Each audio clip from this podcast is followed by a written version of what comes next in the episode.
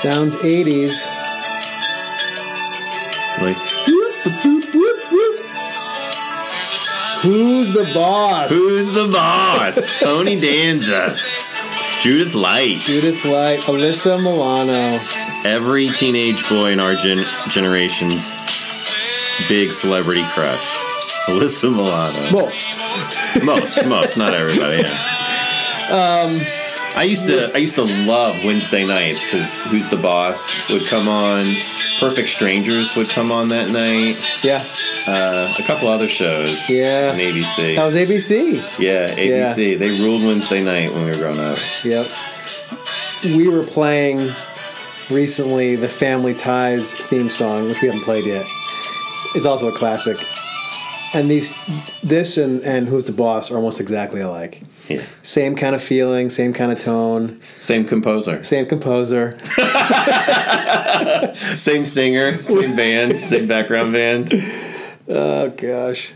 Tony Danza. All right.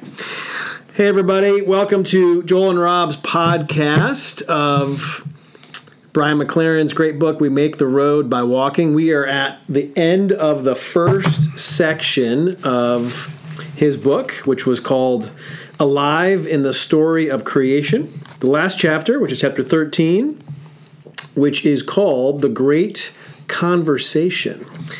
And here This is a great conversation. this is a great conversation. And here, um, Brian digs into the prophet Isaiah. And just the first chapter, and the first five, five verses of chapter two. And so we should probably take a step back and talk a little bit about Isaiah and where we are in. Um, in the story of the Bible, in particular, the story of the Old Testament, Yeah, and acknowledge Bible. that a dog just barked. And acknowledge a dog just barked. yes. Life in the church is always Yeah. Well, hope An my adventure. computer doesn't crash this time. yeah. Um, And so, um, so what's going on with um, Isaiah here? yep. So uh, let's take a step back to um, uh, end of Genesis and um, uh, Joseph um, and Well, Jacob. Jacob, sorry, and his twelve sons. Yeah. And those eventually form the twelve tribes of Israel. Yep.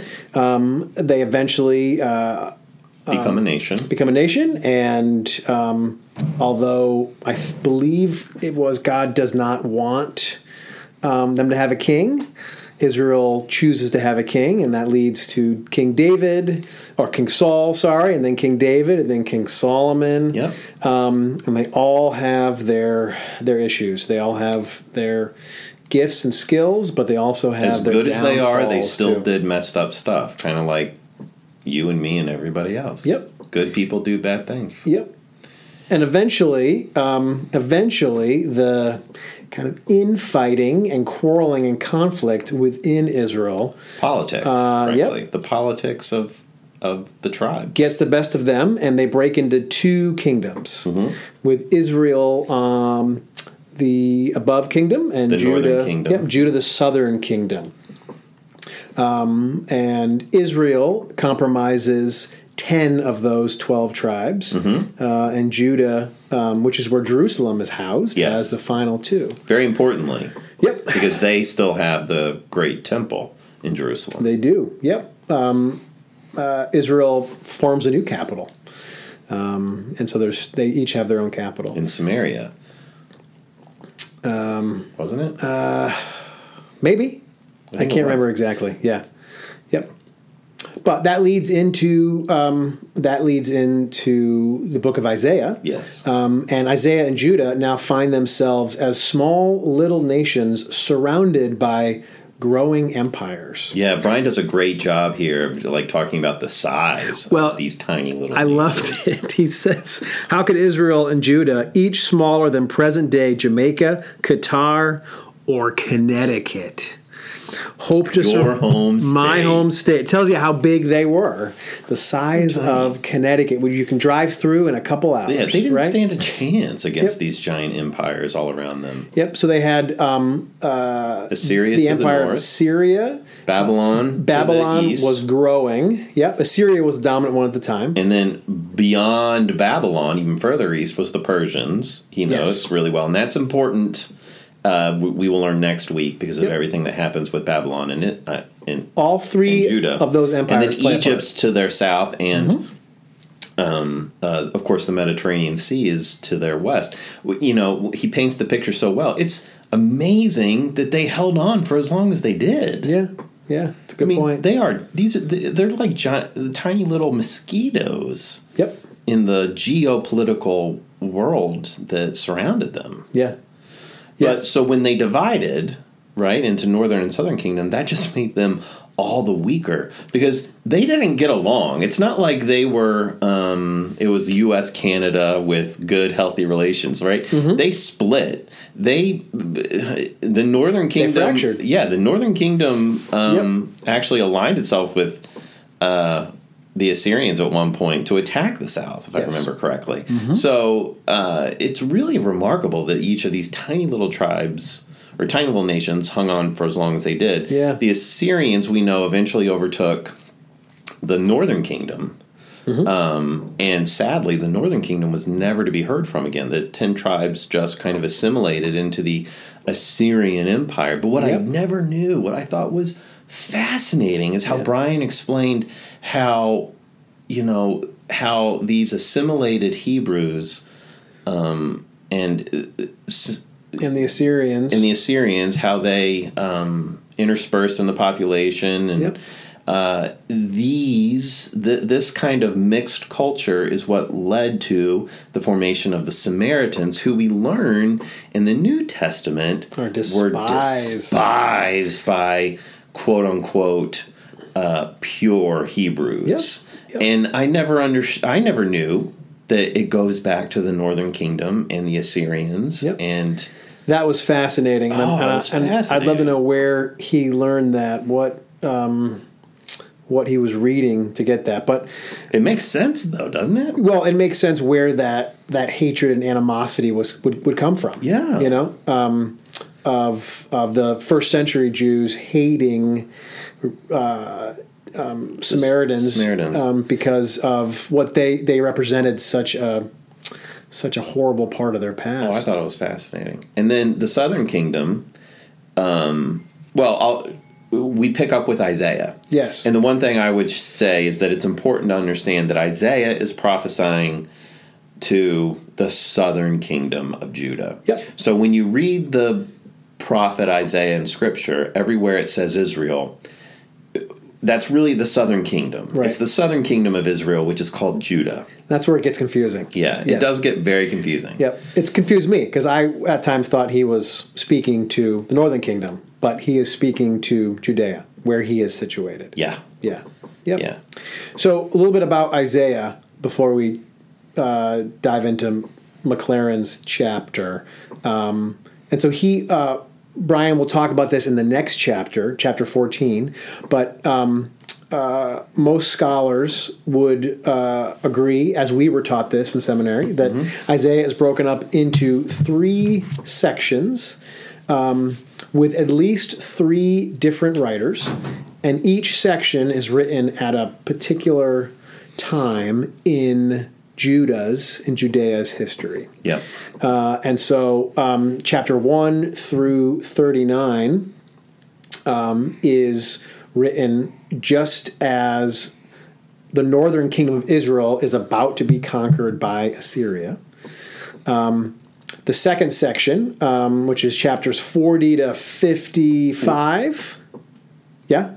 Yeah. Yeah. I, I would just add on to that. It's not only written right before the northern kingdom is about to be conquered by Assyria, it's also written with Babylon on the doorstep about Yeah. to conquer Judah. That's a good point. Yep, yep. Babylon is in is um, throughout uh, the first section of Isaiah, you could say Babylon continues to grow, continues to get closer. They're knocking on the doorstep. to Judea's. and Isaiah sees it. Yep. And first Isaiah is a portion where basically the prophet is telling Judah, "Hey, straighten up and fly and fly straight because trouble is brewing." And you're in for a world of hurt unless you change your way Yes. radically and quickly. So Isaiah 1 through 39 is there is a, a lot of judgment that is heaped on um, And that's what we read today. Yes. Uh, or with this chapter, Isaiah 1 and 2. there's judgment and we'll get to it in a second there's judgment but there's also um, there's also a, uh, a a good amount of invitation to Judea to live a different way too, um, in terms of how they worship, and not just that you are disobeying the Lord and and um, living lives that are um, absent from your calling as um, as Jews, but um, a different way to live, an invitation to live a different way, which Well is wh- which is good. So um, It's not just you're damned. It's It is- not. There is a better way. and we'll get there in a second. Yep. Um, so then the second section of Isaiah is chapters 40 to 55, and this takes place after the southern kingdom, Judea, has been conquered They have been conquered by by, Babylon. They've Yep. come in. They've they've um, they have conquered them, and then they've taken the vast majority of them, or at least a good chunk, back to Babylon Yep. to live in exile. Um, and this second Isaiah, this second um, prophet, speaks to the um, Judean exiles in Babylon. Yes. Okay. So then you you said before um, we had Assyria, we had Babylon, we had Persians, and so Persia then comes. Oh, I got that wrong when I was talking about it. Yeah, Persia. is the Persia then the conquer, conquers Babylon. Yes. And Persia Thank you. Persia seems to be a little kinder and gentler, and they allow the ba- the Judean exiles in Babylon to go back. I don't know if they're kinder. I think they have a just a different approach to treating the the, the little mosquitoes and gnats that they Yeah, conquer along yeah. the way. Yeah, They it, it was all political for them, but that's true. That's a good point. They, uh, They're still a conquering empire. Yeah. As- and I'm sure the They- Babylonians would would disagree with the statement "kinder and gentler." I think that's fair. well, and it's just it, it, they so they let Israel go home from yep. from the from being in exile, but they were still under essentially per, the Persian thumb. Yes. They weren't they weren't completely free. They exactly, and that's a really good point to make. They were not free, and they continue to not be free throughout the rest of the Bible. Yeah, and Yes. through Scripture, the, the Rome eventually has the empire of all empires, and, Yes. and then they're under Rome. The Greeks um, conquer them eventually. The Seleucids conquer them, Yeah. and then Roman, the Roman Empire comes in and conquers right? them. Thank you. And So they, they go back to um, they go back to to, to Judah and, and Jerusalem and are allowed to um, live their lives there again. So the Mm-hmm. third Isaiah, which is chapters I think fifty six to sixty six, maybe. portion, yeah. Yep, is all about um, how do we rebuild amidst the ruins of Yeah. this city that was once ours, this temple that was once ours, Mm-hmm. that we that that they completely situated God and the temple together. God was And it- located in that temple. and it lies in ruins. So that is a quick crash course of Isaiah. the book of Isaiah. Yep. And and this is also why Isaiah is, by the way, folks, is situated where it is. It's why the Old Testament is ordered the way it is. You have we we have to read Genesis to understand Exodus, and then we have to read Exodus to understand the the history of the nation of Israel, which gets told in Joshua and Judges, and then First and Second Kings talks about all the kings that the northern and southern kingdom goes into. Yep. And then once you understand the history, you get into the prophets. yes. Um, and the prophets are prophesying to the people and the kings during that historical time of the kings. They're prophesying to the nations Mm-hmm. or to the nation uh, in a very specific historical context. Mm-hmm. Yes. Yep. And I, and Brian gets into this. I'm not sure it's in this chapter, and I'd heard it before too. That um, uh, that the vast majority of the Hebrew Bible or Old Testament, or a lot of it at least, is written in exile. Yep. You know, it's written when they were um, captives. So they don't lose their history. Yes, exactly. Yeah, exactly. Yep. And that frames the story in so many ways. Mm-hmm. Um, so, chapter 12. Um, what? 13. Thank you. Chapter 13. what jumps out at you Uh, from this chapter? Well, I love how he came out and basically kind of shared what we just shared. It's like we talked about this when we talked about last chapter, uh, twelve. Is that when we read scripture, it it really is not helpful to come with a, an agenda or to try and paint things into a binary category, right? As true or false, fact or fiction. He he says very plainly um, on page fifty eight. Even the great greatest of the great heroes like Moses and David, even they did some pretty messed up stuff. So it's not like there's good and there's bad. The truth is, there's bad in even the greatest among us. Yeah. And there's good even in those who we think are despicable and horrible. Yeah. Uh, so it's not an us them. And he, he really does a great job of pointing that out. He he does. It, I had me thinking of um, uh, this book I just read on parenting called "Bless This Mess," and the author Molly Baskette. She's a UCC pastor now in California. She talks about how, how to frame the conversation with your kids about good and bad, and how you're watching uh, a movie, and and her son would say, "Oh, so that's that's the bad person, right?" And that's the good person. And she talks about slowly trying to reframe it to no, we all were created in the image of God as good people. And yet we make Bad often choices. very poor decisions. And so to try and uh, kind of challenge this good versus bad uh, dichotomy. Yeah. Um, yeah, that was a great section. What else spoke to you in, in this chapter?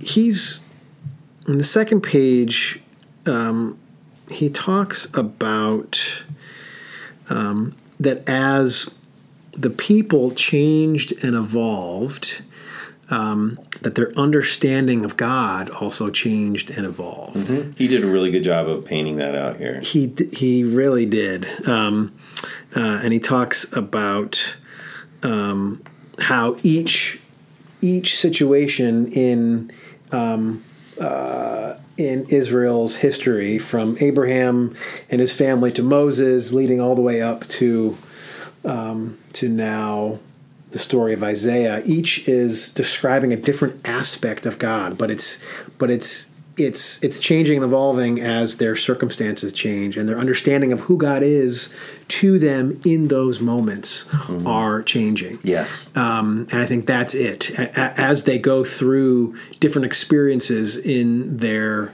um, in this journey, God is revealed to them. And I think maybe that's maybe that's a, another way to say it um, uh, instead of as their understanding of God evolved and changed, which is fine. You can say that, but um, their understanding of God changed as different life circumstances impacted them. Our own perspectives, right, which are shaped by the culture in which we live, the time and place, you know, the historical set, setting in which we live, mm-hmm. they shape our perspective. They shape the way we see the world around us. They and they inevitably shape the way we interpret our reality, including God. Absolutely. Yeah. So it I think it makes perfect sense and he's doing a great job with with with highlighting this, you know. We can only see God through the lens before us. Mm-hmm. You know, God's bigger and greater than than that lens. And that lens is going to you know, you look at something through a blue you know blue sunglasses and everything has a tinge of blue you look at something through red sunglasses everything has a tinge of red Yes. Yep. you know it, culturally that's that's the way in which we are encountering god we're, we're encountering god limited by our own setting and our own perspective and as that changes throughout history and time so too does scripture's picture of god Yeah. Yep. And to to to name that that that it's only natural to do that. To look to look through the lens that you have to see life but also understand God. Um, Richard Rohr, uh, the um, Franciscan Catholic priest, says when you're doing that, when you know that God hates all the people that you hate too. yeah yeah Isn't that so true, though? Yeah. You know that you are looking through uh, that and that particular lens of how to understand God, looking through how you see life when God hates everyone that you hate. And how often do we think, do we just assume that, right? You know, God, so many of us, and, and I put myself in here way too much of the time, approach God assuming that God agrees with us. Yeah. When Brian's point here is mm-hmm. really lifting up the humility aspect of of faith Yes. and of coming to Scripture. It is not about proving that God agrees with us. It's not about coming with an agenda, as we talked about in the last chapter. It's about coming with a humble heart. Yep. And and admitting admitting that we can only see things through our limited perspective, and they're one of the one of the realities of the postmodern world that I really like is it's it's all about perspective. You know, if you see six, I see nine yeah. right? So instead of denying that you're right, or um, the, the postmodern would say, really? So you see six? Tell me what is what does it look like from your perspective? Yeah. it's about.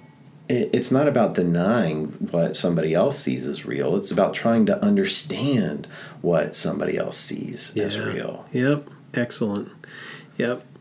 Um, uh, my professor in seminary and talking about that and talking about theology and how we approach God, he always described it as looking at a looking at a bowl of fruit, and light's going to hit it in different angles and wherever. So we're looking at it, and we're going to see the apple or the pear from this angle, uh, or banana, and someone across from me is going to see it in a whole different way. Yep.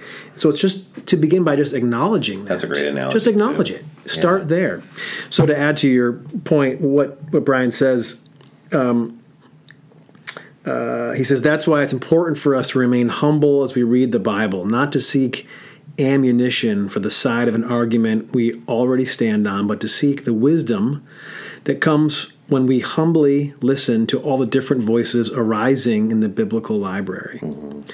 He says wisdom er- er- emerges from the conversation among these voices, voices we could arrange in five broad categories priests, prophets, poets, sages, storytellers. Yeah, I loved that. Mm-hmm. I'd never heard it put quite that way. Yep. I mean, definitely there's the priests and there's the prophets, but you know, it's true. There's there's poets, there are sages, and and there are storytellers. Yeah. It's it's really really nice summation of it. He ends. And he, by the way, just to Yeah. build on what you just said, I mean, he's using these words over and over very intentionally, folks. Well, biblical library and conversation. Yeah.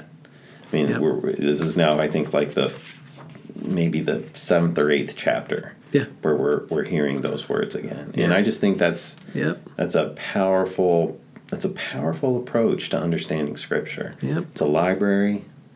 It's a library of books, historical books, poetic books, prophetic books, story books, And and, the- it's a conversation. Yep. And it's a humble conversation, and the need for conversation, the humility is so needed um, today. Amen. And so Brian ends by saying, To be alive is to seek wisdom in this great conversation and to keep it going today. Could it be that we are doing just that here and now, walking this road in conversation together? Well said. Amen.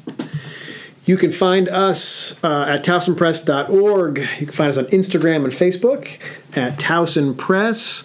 You can find us along with TPC at Sunday mornings at 8.30 and 10. And you can find us next week in next week's podcast. We will, ex- we will dive into the season of Advent. Until Hey. then, Have a great Thanksgiving, everybody. see you soon.